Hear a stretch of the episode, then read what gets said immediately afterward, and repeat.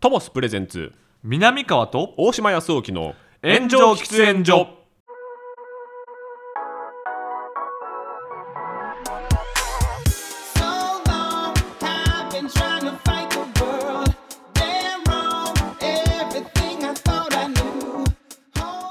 トモスプレゼンツ南川と大島康沖の炎上喫煙所パーソナリティ研修公役の大島康沖ですどうも大島君の話し相手南川でございます密な場所で密かにトークをコンセプトに喫煙所で話しているかのようにタバコを吸えない2人が気の向くままにトークをする番組でございます、ー平成事件司会ということで来ましたね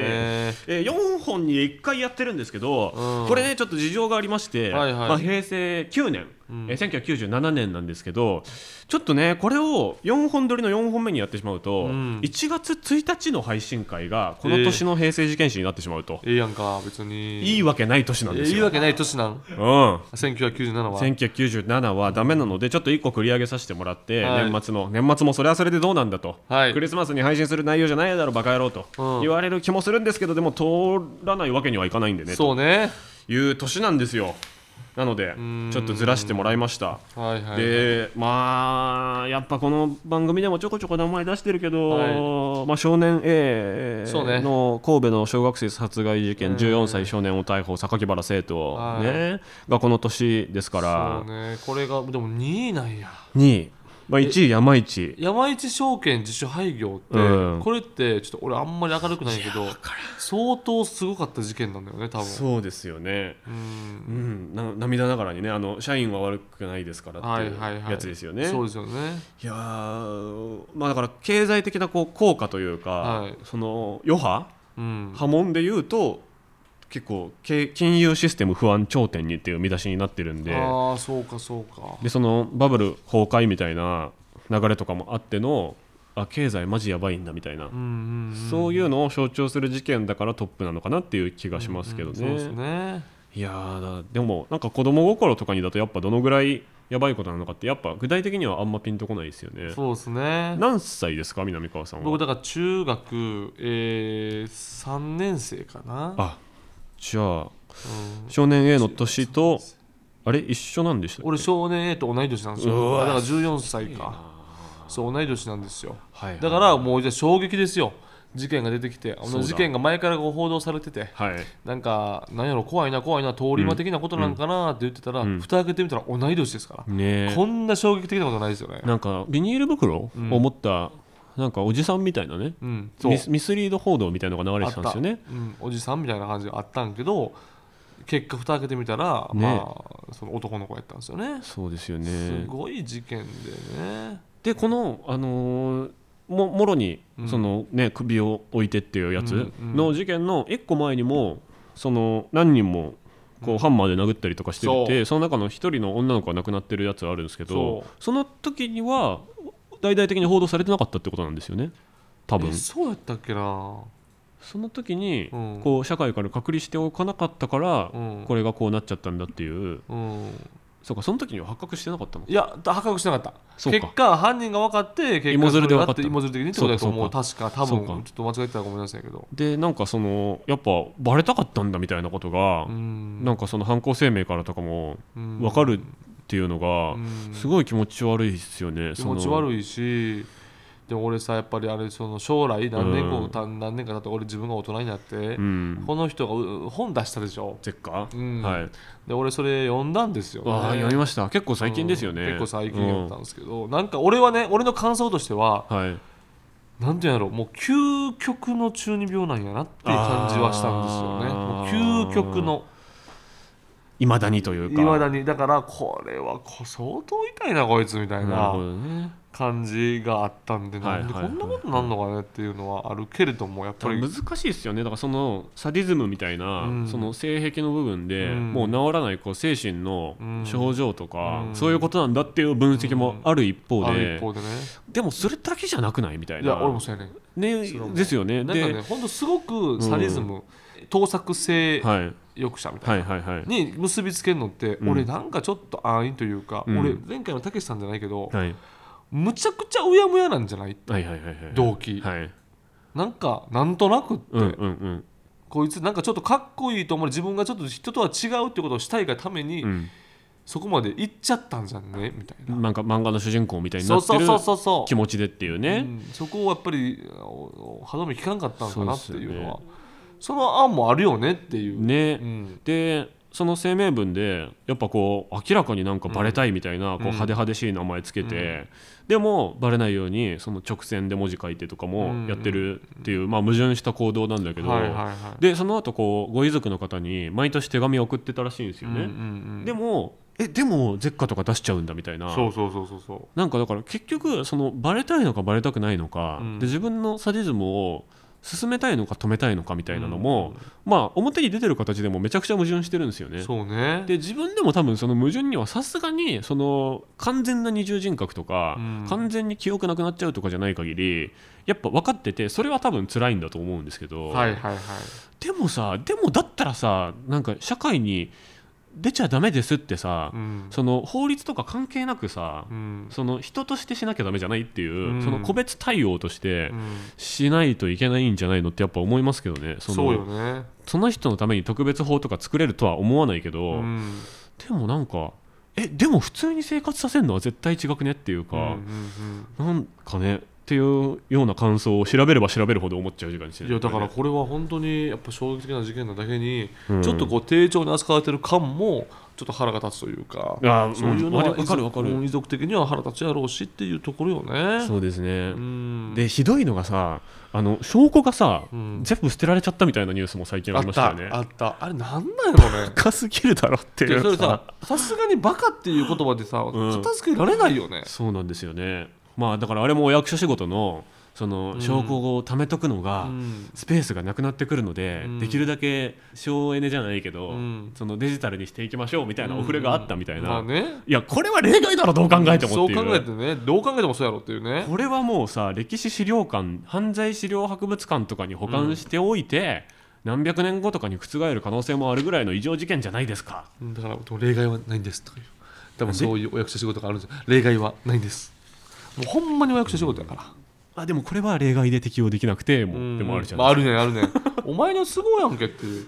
権力面倒くさくなったんやろお前っていうね権力ねえまあでもあとはこのベスト10には入ってないけど、はい東電 OL もこの年ですよねあラジオネーム松さん42は歳、いはい来た42歳南川さんの1個上そうねえ、うん 43? 42で歳、 2愛子上ねえー私の印象に残る平成9年の事件は東電 OL 殺人事件です、うん中村うさぎさんは著書で何度もこの事件に触れており、そこから私もこの事件を題材にした映画や小説を知りうる限り手に取りました、うんあのそのシオンとかねそのシオン監督ねありますよね、うんえーなぜこのような事件が起きたのか最初に逮捕された方の冤罪も含めてたまに思い出してしまいます、うんあの外国の方かな最初に逮捕されたのは、あそうなんやえードラマエルピスの参考資料としてエンドロールに関連本が記載されていたりとか、うんうんうんえーポッドキャストオーバーザさん、えーで12月の放送回でこの事件に触れるとお話しされていたのでこの事件はまだ風化されていないのだなと感じました、うんあれもねああれもすごいい事件ですよやっぱり東電 OL も分ねかる部分もあるけどわけわからないです基本そうわけわかららんだからエリートでありながら、うんまあちょっとそのね立ちんぼをしてるとそうですといねうことでこれはやっぱ榊原のお家が結構裕福だったっていうのとも、まあ、当時は重ね合わされて語られたのかな多少は、まあちょっと似てるっていう感じではあったと思いますうよね。んうんうんでも今でもなんか東電オイルの方がなんかね、ちょっとこう、うん、なんやろなアンダーグラウンド的な感じの取り扱いやったような気がする、なるほど、うん、やっぱその少年 A、うん、未成年で大々的にダーッといくのに対してっはていはい感じね、イメージで言うとそのニュースの公益性が低いっていそううそうかそうそうゴシップな感じっていうか、んなんか立ちんぼっていうところがはいはいはないんかちょっと、うんし、まあ、金銭トラブルもあってみたいなはいはいはいのもすごい出てきたし、まあ、あとはもうこれ本当に陰謀説ですけどその東電うんに勤めてたのがそのお父さんを尊敬してたからで、うんお父さんが東電の偉い人なんですようね。んああそうなんやでそれお父さんに習って勉強をいっぱい頑張ってして入って、うんうんうんでなんかその原発とかその辺りのことうにん反対する勢力だったらしいみたいあな、あなるほどこの女の人が。っうんていう説もあるけどうんいやだからってめちゃくちゃ売春して借金トラブルとかになってとかって関係なくないみたいな気もするんで、そうねうんでも本当にめちゃめちゃ怖いじゃあこれが海外ドラマの世界だとするならば、うんうん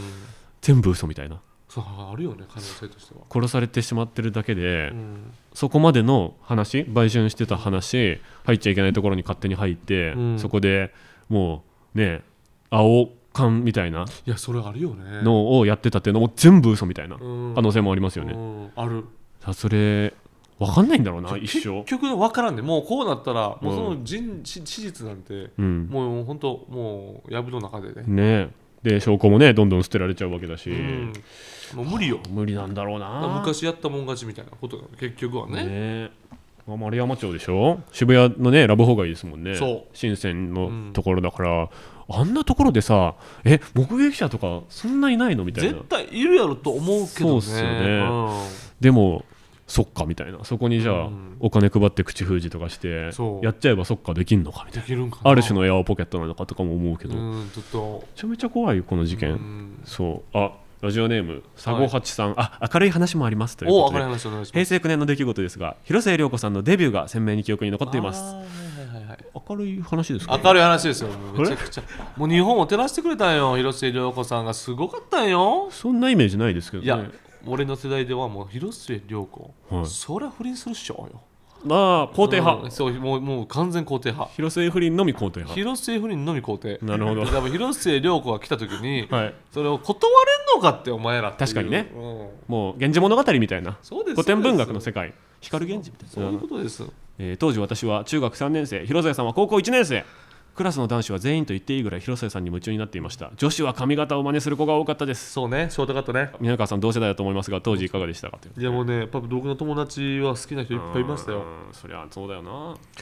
すっごい好きでマジで恋する5秒前もこの年ですもんね、うんそうかなですよねうんでまあいや CM 出てうんでボーイッシュで,、うんで高知県出身なんですよねはいはいはいそうはいはいはい、んでなんかビーチボーイズとか出るんですよビーチボーイズもこの年じゃないそうやと思う多分そうですよね全部当ててんのか全部当ててるそもうんな人いないってバケモンよそんな人いないっ広て末涼子バケモンやかいやー誰ぐらいってないなもうらないいはまだにこうなんかこう探すのはやっぱ無理や、だって今って多いもあねえん、うん、だから宮沢りえさんのねそうそうそうそう話する時にも今いないっていうしそうそう広末さんの話する時も今いないっていうし今いない今いない今いないダウンタウンさんも今いないって今いいなういし今いないやんだっ今て誰もいだねえじゃねえか誰もいないだからだから多いから多いからそれだけ突出するスター性の人がいないっていうこはといよ、はいはいはい、うみんなが目指す時代になったしねそうそうそう人口も増えてるしねみんなが舞台に立ちたがるからってういうんことですよね、うんそうですよね広末さんってその宮沢りえさんとの比較じゃないけど、うんうんその脱いだりは全くしてないですよしてねないね水着みたいなのもないですよね水着はあるんかな水着って言っても際どい水着はないかなないですよね、うんでそれで誰だっけななんかその面白サブカルおじさんタレントの誰かが言ってたんですけど、うんうんうんなんか広末さんのなんかその太もものところからそのんお尻の始まりがギリ見えるか見えないかぐらいはのいはいはいショートパンツの写真みたいなのはいはがい当時の広末の最大露出だったらしくて。ああそうなんだそこがお尻が始まってるか始まってないか論争みたいあなはいはいはいあいいね のをいいねいい時代や、したっうていうん話がすっげえリアルだなと思いはまいした、そうねどっからやねんとうん、これは桃だって言い張る人もいるこのこのしシワはどうなんそうこう下から見たりもしますしね、うんその後に当然ねその後にあのね「秘密」っていう映画でねおお、まあ濡れ場じゃないけどちょっと挑戦したちょっとね別に全然脱脱いではないけれどうんうも、んうん小林薫さんとラブシーンちょがっとラブシーン的なのがあったような気がしますねまあそれも衝撃でしょうね、それも正直うんはあ広末さんはあでも僕のイメージやっぱ路上に座って寝てるやつかな最初あ最初そうなん や朝もう出てきた時とんでもない透明感やったから、ですよね、うん、今見ても綺麗だなと思いまもすけちろんどもちろんやっぱ朝朝道に座ってるイメージだな、うんいやいやもう広末さんね、まあ、いろんな経験されてねそうねいや今となっては何とも言えないけれどもまあでも結果今一番いいみたいな気もしますけどね、まあそうねそのトータルの説得力っていうか、うんうんうんどの役やっても面白く見えるっていう、まあね演技力とか抜いたとしてもそのああこの人がやるならまあしょうがねえなって思えちゃう、格はねちょっとねある格なんか上がった感じあるんだよな、じゃあエンタメエンタメいかがですいきかます割とね南川さんはもう完全に覚えてると思いますけど僕まだ本当45歳の本当に雑魚なんでエンタメね「タイタニック」とかね「タイタニック」まあでもうん12月なのか、だえかタらイまタニだックはまだよねこの年っていうイメージじゃないのかもしれあまあない、ねこの年ではあるけどもっていうことねんどっちの料理ショーたけしの誰でもピカソ、はいはいはいトンネルズの皆さんのおかげでした、はい踊るさんま御殿うわ伊藤家の食卓学校へ行こうアンビリーバボ ースターートうわすごいね学校へ行こうアンビリバボー長寿だなでアンビリバボーまでやってる踊るのもやっそうでてすねるでも結構終わってるかあとは、うんあオハスターこっからなんだオハスタへぜひね僕おはスタ出たいですけれどえ、もね、アイクさんとか岩井さんはこの頃からもう出てたのかな、いやいやまだですねまだですか、まだまだかまだ小学生とかじゃないですそかそうですかはいそうかじゃあおかまりさんもまだ出てないかおこりさんは生まれてないか生もましれれてないないかそうですかはいそうかそうかいいんですよその人が本といえばという当にね、はいえー、邦楽ヒット曲ランキング、はい1位安室奈美恵 Can You Celebrate もうこれはねもうめちゃくちゃ売れたから222万枚、うんいかついよあーガラスの少年キンキキッズ、うんはあルクプル日だまりの歌ルクプルルクプルもねやっぱりドーンときたねすごいわあで小室ファミリーとかか、はいフェイスフェイスグローでブステディスピード私は今ね今井美樹さんこれはプライドえっと今井美樹さんプライドねはあ You are the one あ TK プレゼンツねこれねこれなんだ誰かこれはのそうやんね小室ファミリーの小室ファミリーうんチャリティーソング TK プレゼンツコネット小室ファミリーだなエブリシングメスチル Everything However グレイああウェバー売れたもっと売れたイメージあるけどなーあでも確かアルバムランキングはうんグレイミスチルワンツーフィニッシュだった気あがあするそうなんやミスチルのボレロボレロとかが2位とかだった気がするあんな暗いアルバボレロもム売がれたで、ねえくうん暗めですよね結構ねアルバムとしては深海の方が暗いんじゃないかあなーまあそっかうんどんどん潜っていくのかスピードがめっちゃ入ってるわそうホワイトラブこれホワイトラブも相当売れましたね、はいこれ最後の方やからはい多はい分、あうん最後の12月とかやろ多分ねだからその中で116やから確かに翌年もめっちゃ売れてるってことですね翌年も売れてると思いますああ冬歌の宿命ですねそれはねそうそうそうえー一つ屋根の下34.1%、はいえーラブジェネ32.5%ラブジェネねキムタク富士富士富士なんだバージンローいやドすごい23%なすごいな富士富士富士えちょっと待ってベスト 10?8、8個富士あそうこれベスト23 10なんか一応あそうか10か67890ベスト108個富士やばうわでもソウルと呼ばないでもそうやな踊る大捜査線意外と23.1%とかなんだでもまあこっからねどんどんもっといくんですよねそうねザ・ムービー2が言ったらピークですから踊るは確かになあービーチボーイズ26.5%ビーチボーイズすごかったよね失楽園27.3%これドラマってことやから川島直美さんってことやんねおそらくね失楽園、えっ、と失楽園映画もこの年やってますよ映画ね川島直美さんと古谷一行さんですよねがドラマででえっと映画が黒木役所ひとみさんと役所広司役所広司さんですそうですねで映画が役所広司フィーバーで、うんえっとね失楽園もそうだし、うんえーキュアあキュアねもう97年じゃないかな、いはいキュアとうなぎも97年じゃなういかななぎねだからそのエロ系、うんホラー系、うんえっと犯罪ヒューマン系うんの3本とも名作うわー来た全部やってるすごいね97年ですよね多分ねやりすぎやろキュア97年じゃないですかいや違うキュアかもうちょい後ちゃう違うキュアって黒沢清監督だよね黒沢清監督うんおもろかったけどなキュアなキュア考察もう今あ ?97 ですね97なんやうなぎはうなぎも多分それぐらいと思今村翔平監督う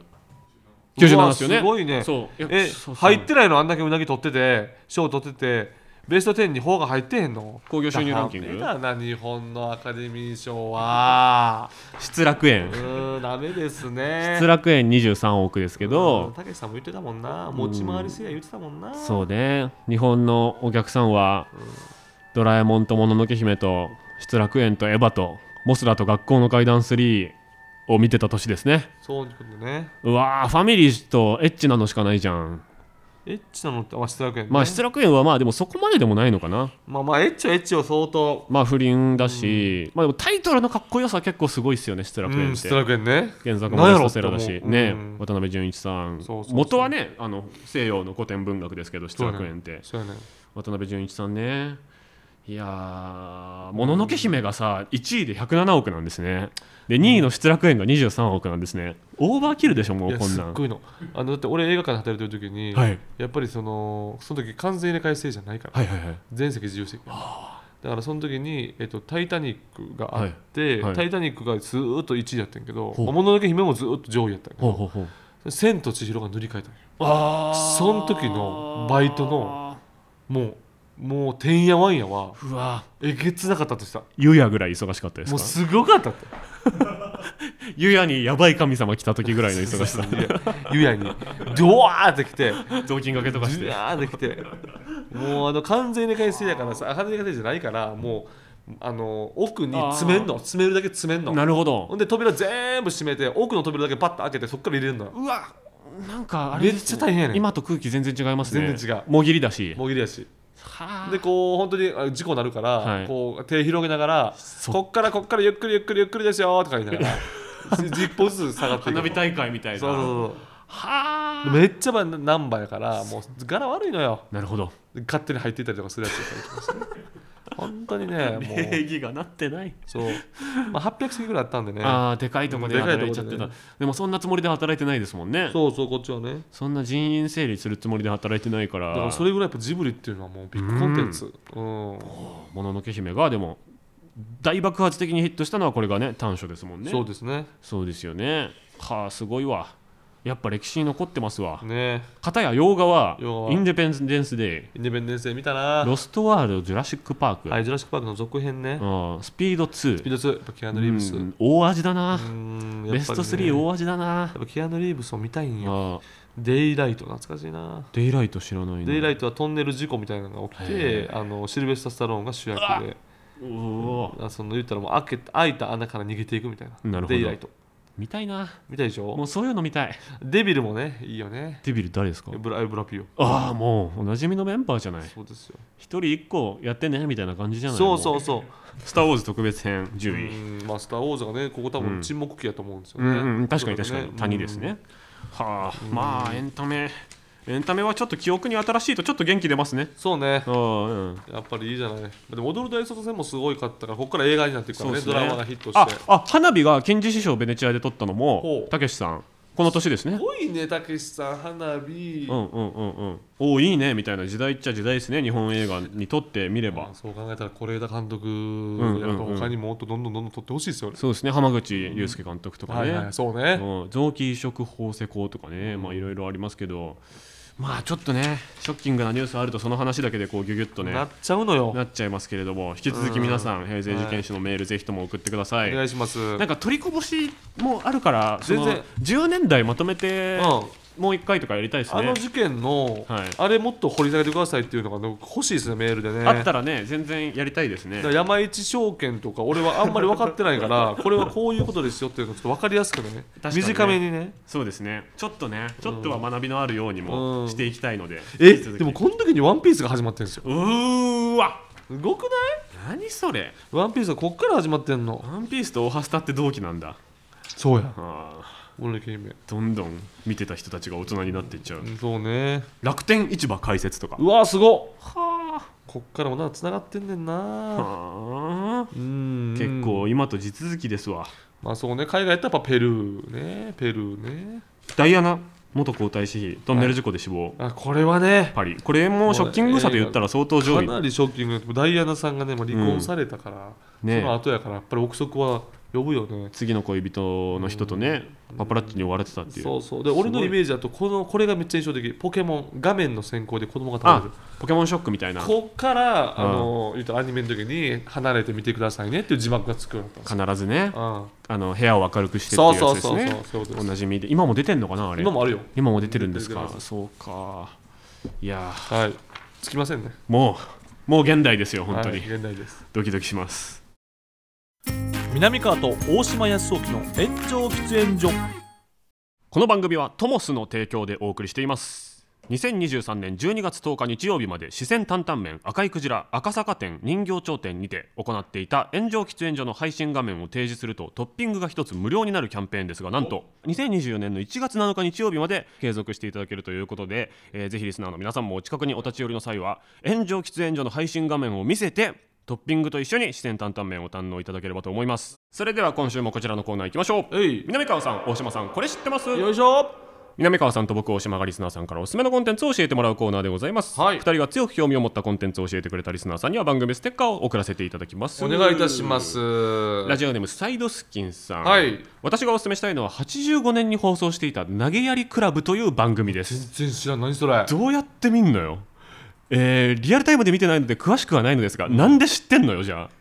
えねえ85年でしょ俺が85 3年歳ですようわーだからその花金データランドみたいなことかなそうですね、えー私もリアルタイムで見てないので詳しくないですが中島ラモさんがうんラジカルガジベリビンバシステムを大阪に呼ぶ形で始まった番組だとちょ思っいますと。全くわからん名前しかわからんやんねえ名前は両方わかりますけど、あのうんマギーさんとかのね、あそうね劇はい団ですよね、この番組にはまだ3年目ぐらいのダウンタウンさんも出演していて、えコント、ゲストトーク、ゲストライブという構成なのですが、カオスと緻密さが入り混じった作りになっています。はえ中島ラモさんやからねそういやあの本は好きですけど、うん動いてるところは正直そんなに僕おなじみじゃないかあもない俺大学生の時握手してもらったよえー大いいな大ぁ阪駅でねいやしっかり DNA 流れてるじゃないですかいやその DNA というか手から流れあ込んのだ DNA 手からもうあの握手してください中島さんいやー僕大好きですって言ったらもはうい本当にあの全然目も合わずに手だけ出して、クールうん、でもうあのあーってなってた大丈夫だったのめかっなちゃ怖かっ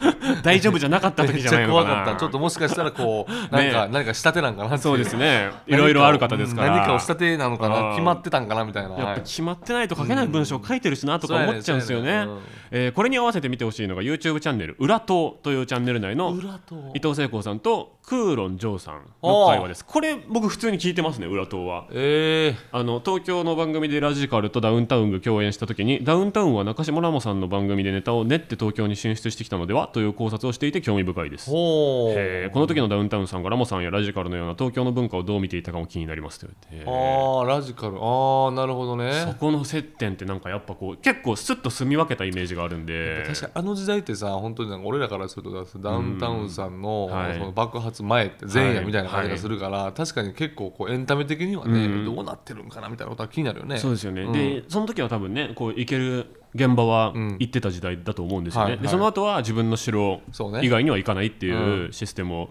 作ったと思うんですけど、うんその前はやっぱ気になります気よにねなるでそこで受けた影響とかってその後多分受けてないフリーをなさるからそうねだってやっぱりそのマジカルズの方じゃないわえー、っと何やったっけあれ「なるほどザワールドの」はいはいはいあのね、スペシャルでダウンタウンさんが東京出たての頃はに大暴れしてる時はみんな覚えてるのはいはいはいはいはいそれはよくね有名ですからねそうですねれのもっと前ですからもっと前ですね、うんはいだからアウェーでの暴れ方とかよりももっと前っていうかそういうことそういうことそういうこ気になるわなんかどっかに落っこちてるんでしょうねと、うんうん、意外と知ってねるやっってぱことはね漫才の時とかは結構静かやったりするからうさんそのね、うん確かになどっかでこうギアチェンした感じっていうのは、うんこの頃見るとより分かるのかもなあるんかなカリスマ5しか知らないからなそうやねんカリスマ前はやっぱりさカリスマ前の方がすごいみたいなこともあるからね、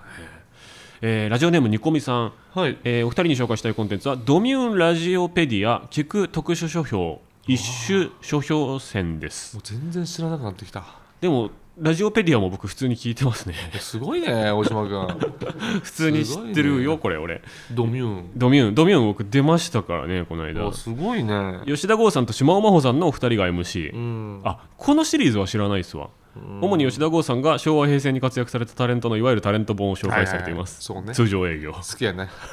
あの家一回行ってみたいんだよなあの 家なあれでも YouTube ゲストとかでなそうですよねもし行ったら出れるよね今もうね丸ごと家でずっとやってますからそうそうそねうそうショールームのスタジオじゃなくなって、えー12月1日時点でボリューム2まで Amazon オーディブル内で配信おうオーディブル会員なんで聞けます僕ああそうなんやはい、今では完全アウトな芸能界における人権無視や問題行動おそらくこれから先は現れないであろうスターのエピソードに唖然としてしまいますこれは絶対面白いですえーまあねそりゃそうねそこに吉田剛さん独自の取材も入り、えー奥行きのある書評となっていますおすすめはボリューム1の「えー光源氏へほー」北浩二さんの「光源氏へ」と諸星和美さんの「クソ長いプロフィール」ですこれ両方本の名前なんだはいそうです北浩二さんのやつはもう言ったらそれが一番最初のジャニーズ批判ですようわうわこれはだからもうこれの本ですよね言ったら一番この今の問題の発端とい発うか端とかこの人が一番の被害者と言われてるというなかるほどはかあわいそうなんですよえね一旦黙殺黙殺されたってことですよねへえそれをやってるんだそうですねアマゾンさんとかでできるんだそれをってそうよね外資だから外資やっぱ外資よ、うん、そうなんですよ。ありがとうございますどんどんあもうどんどんこうやってね、こうやっねて広がっていくわけですから。こういうだからまあ言ったら昔っていうかその昭和末期対決っうん、て感じですよねねええーいやでもちょっとやっぱダウンタウンさんの、ねはいやっぱ前夜みたいという意味では前半かな。投げやりクラ投ブげやりクラブ。どこで見られるのか分かんないですけどもラモさんも見たいし。ラモさんみたいな、うんうんなんかブックカフェとか僕結構行くんですけど、はなんかまあ村上春樹とかは絶はいは対いすごい置いてあるんですけど、はい中島ラモめちゃくちゃ置いてあるんですよねまあ、確かにもうね、なんかでもガダラの豚とか。古本屋さんとかにある率すごい高あくないるですあかるあるある。だからなんか一定の年代の人はめちゃくちゃ好きでやっぱ大学の時やっぱハマるよねそうですよね、うんでも僕の世代までは多分落ちてきてないんですよあそうか僕の世代で読んでる人多分あんまりいないと思うんでうんそれねちょっと語り継ぎたいですよね、うんはい、というわけでサイドスキンさんにはステッカーを送らせていただきます、はいというわけでコーナーは以上ですコーナーへのメールは番組のウェブサイトにある投稿フォームからお願いしますあなたのおすすめコンテンツを教えてください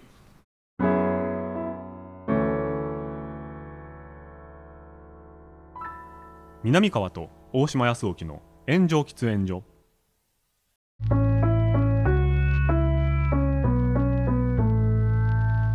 トモスプレゼンツ南川と大島康沖の炎上喫煙所そろそろお別れのお時間でございます、はい今回はねあの古畑ロスタイムがなかったので、はいはい割とギュギュッといけたんじゃないかとそう思ですね前回の古畑デッドタイム結構ひどいもんでしたよそのえオチ言ってるだけ っていうそはいの いやどれが何シーズンか とトリックの話してるだけ結局そうなのよそれが楽しいのよ口々に口々に小学生確認したいだけやからそうこの時あったよなっていう童心に帰るっていうのはやっぱいいもんですねはい童心の帰り方を教えてくださいやっぱり古畑以外に古畑以外にもあると思うよあると思う探そう古畑以外2に人共通で楽しめるがポイントね日そうそうそう、えー番組への感想コーナーへのメールは番組ウェブサイトにあるそれぞれのフォームからお願いいたします、えーハッシュタグはすべて漢字で炎上喫煙所僕たちに話してほしいテーマも募集していますまた番組を聞いていて面白いと思ってくれたあなたお気に入り登録とレビューでの評価それぞれのお聞きのアプリでぜひともよろしくお願いしますお願いいたします